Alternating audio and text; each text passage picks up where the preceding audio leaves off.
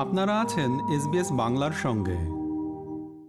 আজ আমাদের সঙ্গে রয়েছেন বিখ্যাত ফ্যাশন ডিজাইনার বিবি রাসেল। আন্তর্জাতিক ক্ষেত্রে রীতিমতো তাক লাগিয়ে দেওয়া। এই ফ্যাশন ডিজাইনার এবার কাজ করছেন পশ্চিমবঙ্গের বিখ্যাত ধনে খালি তাঁত নিয়ে। নমস্কার দিদি আপনাকে এসবিএস বাংলার এই অনুষ্ঠানে স্বাগত। ধন্যবাদ নমস্কার সালাম। ভালো আছো পার্থ? বলো আপনার কাছে আমার প্রথম প্রশ্নটা হলো আপনি গামছা নিয়ে কাজ করেছেন এথনিক জিনিস নিয়ে কাজ করেছেন গ্রামীণ জিনিস নিয়ে কাজ করেছেন এবার হঠাৎ ধনেখালি নিয়ে কাজ করতে গেলেন কেন? তুমি জানো আমি ওয়েস্ট বেঙ্গলে অনেক ফুলিয়া অনেক জায়গায় দেখেছি কাজ করেছি। সবখানেই না সব রকম উইভ করে। তুমি ধরো সিম্পল তাঁত করে তসর করে জামদানি করে তারপর এখন বেনারসিও করে। কিন্তু আমি ছোটবেলার থেকে প্রত্যেকটা ঘরে কিন্তু ধনে খালি ছিল হ্যাঁ? মারা পরতো দাদিরা পড়তো কিন্তু ওটা কেমন করে জানি মানে পাই না যেটা পাওয়া যায় মেশিন মানে হাতে বোনা হাতে বোনা নয় আর কি। হাতে বোনা না। আর ধনে খালি আমার তো অনেক নামটা খুব ভালো লাগে ধনিয়া খালি হ্যাঁ প্লাস এটার মধ্যে এখন একটা মোটিভ আছে তুমি দেখো মাছ। হ্যাঁ? অনেক ইউজ করে। তো আমি আমি বলি এটা ইতিহাস বা কিছু না আমার কাছে মাছ ভাতের শাড়ি কাপড় একমাত্র ওয়েস্ট বেঙ্গলে আছে আমাদেরও নাই। সেটা হলো ধনেখালি। মানে যেটা একটা বাঙালি হিসাবে তুমি আইডেন্টিফাই করে আরে ধানের শীষের মতন আবার মাছ হ্যাঁ? আমার তো অনেক এক্সাইট একদম। প্লাস আমি তো অনেকখানি অনেক স্টেটে কাজ করেছি আমার মা যখন বেঁচে ছিলেন আমাকে খালি বলতো তুমি ধনে খালি আমার মার অনেক সুন্দর সুন্দর ধনে খালি একদমই ঠিক বলি দুপার বাংলা মানুষের কাছে ধনিয়াখালি বা ধনেখালি শাড়ি একটা আবেগের বিষয়। কিন্তু হ্যাঁ, আপনি কিন্তু ধনেখালিতে আমি বাঁচলেন কেন? তাঁত নিয়ে তো আপনি কাজ করেছেন আগেও। হঠাৎ ধনেখালি বাঁচলেন কেন? শোনো তোমাকে আমি বলি আমি ভাবি ওয়েস্ট বেঙ্গলে একটা কাপড় একটা বীজ হতে হবে যেটা মানুষ ওয়েস্ট আমি তো অন্য স্টেটে কোনোখানেই কিন্তু ধনিয়াখালি পাবে না। অন্য অন্য জামদানি পাবে সব পাবে বানাচ্ছে। তো আমি মনে করি আমি না আসলে নিজের কাছে নিজে একটা চ্যালেঞ্জ করেছি। মানুষ আমাকে বলে ওয়েস্ট বেঙ্গলে আসেন। গামছার মতন। গামছা তো অলরেডি মানুষ জানে আর আমি করছি। আমি মনে করি গামছার থেকে বড় উঠবে। আর আরেকটা জিনিস ধনে খালি আজকে যেটা বলে সাস্টেইনেবল গ্রিন ফ্যাশন বা গ্রিন ডেভেলপমেন্ট কিন্তু হান্ড্রেড পার্সেন্ট কটন এখনও তুমি ধনে খালি ভিভার্সরা ওরা কিন্তু তাতে বানাচ্ছে হ্যাঁ? আরেকটা রিজন আমি খুব রেসপেক্ট করি খুব ভালো লাগে ওনার কাজ পারমিতা বিশ্বাস। উনি তো এডুকেশন নিয়ে করে না? আজকাল যাদের খানদানি বাড়ি টাড়ি আছে তারা কি করে? তারা রিসর্ট করে এগুলি। ধনেখালি থেকে পাঁচ কিলোমিটার দশ ঘড়া সেখানে উনি মহিলাদের একটা কলেজ করেছেন। দশ ঘড়া বাঙালির। আবেগের সঙ্গে একটা বিশালভাবে জড়িত সেটার প্রসঙ্গে আমি হ্যাঁ, পরে হ্যাঁ, আসব। আর আমার কাজটা কিন্তু to give help to help empower education and health education must আমি এটা মনে করি যে কোনো জাতির মেরুদণ্ড হলো হেলথ অ্যান্ড এডুকেশন তো ওটা তখনই তুমি ওরা, ওটার উপর ইন্টারেস্ট হবে যখন ওরা রোজগার করে হ্যাঁ? তো আমি যখন কাজ করি তখন দেখি এরকম একটা কলেজ এত কাছে, আর মহিলা কলেজ এই মেয়েরা কিন্তু এই এই ফিল্ডে আসতে পারে বা গিয়ে ওদের কানেক্টিভিটি ওরা অনেক সময় জানে না যে আজকে তো খুব ইম্পর্টেন্ট আফটার কোভিড যে তুমি এনভায়রনমেন্টটা দেখো, এখানে প্লাস্টিক ফেলো না, এখানে ময়লা ফেলো না। They can give this awareness to the village people ভিভার্সদের তো দুটা কারণে যে একটা কলেজ মহিলা কলেজ আমরা বলি মহিলাদের এম্পাওয়ারমেন্ট ইয়াং মেয়েরা গ্রামের মেয়েরা আসছে ওখানে পড়তে। আর কি সুন্দর অ্যারেঞ্জমেন্ট তার মানে কি আপনি। উইমেন এম্পাওয়ারমেন্ট এবং তার সঙ্গে ট্র্যাডিশনাল আর্টিফ্যাক্ট এই দুটোকে মার্চ করে একটা স্বনির্ভরতার মডেল তৈরি করতে চাইছেন? হ্যাঁ নিশ্চয়ই নিশ্চয়ই। মেইন এটা আমার কিন্তু ডেভেলপমেন্টের মেইন জিনিস। প্লাস তুমি যদি বলো, তুমি দেখবে তোমার বাড়িতে তোমার দিদা, তোমার নানি, তোমার মা, এদের ধনে খালি এটা শেষ হয়ে যাবে গামছাও তো ওরকম মানুষ চিন্তা করতে পারেনি যে আজকে কোথায় উঠবে। ওয়েস্ট বেঙ্গলের উইভ আমার কাছে ধনে খালি কিন্তু বাংলাদেশেও নেই উইভ করতে পারে না।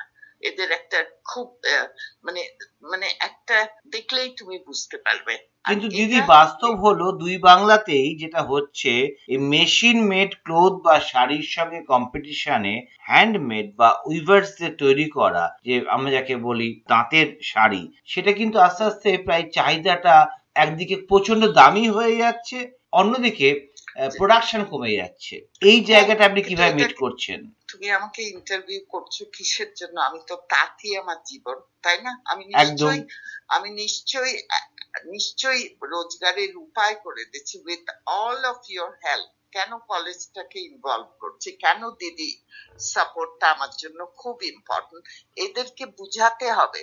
হ্যাঁ তুমি তোমার ট্রেডিশন রাখো। আমি কোনোদিনও traditional way of weaving change করি না। আমি এটাকে ডাইভার্সিফাইড করি। কালারে এদেরকে অ্যাওয়ারনেস দেই পলিউশন করো না এগুলি।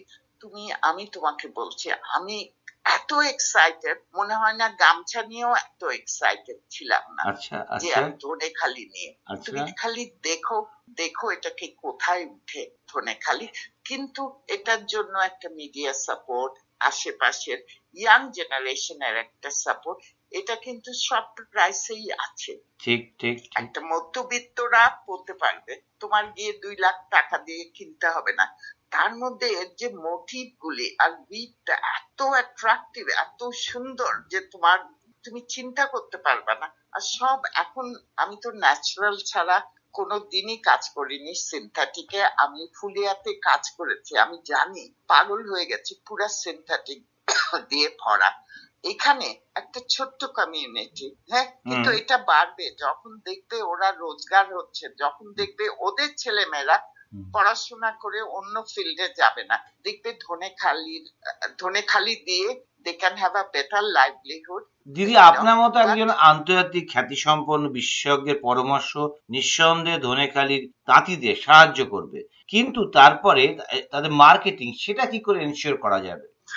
অফকোর্স আমি কিন্তু অলরেডি লেভেল বানিয়ে ফেলেছি আচ্ছা। উইথ হেল্প অফ দিদি। আচ্ছা। দশ ঘাড়া ধনে খালি ধনিয়া খালি বাই বিবি রাসেল।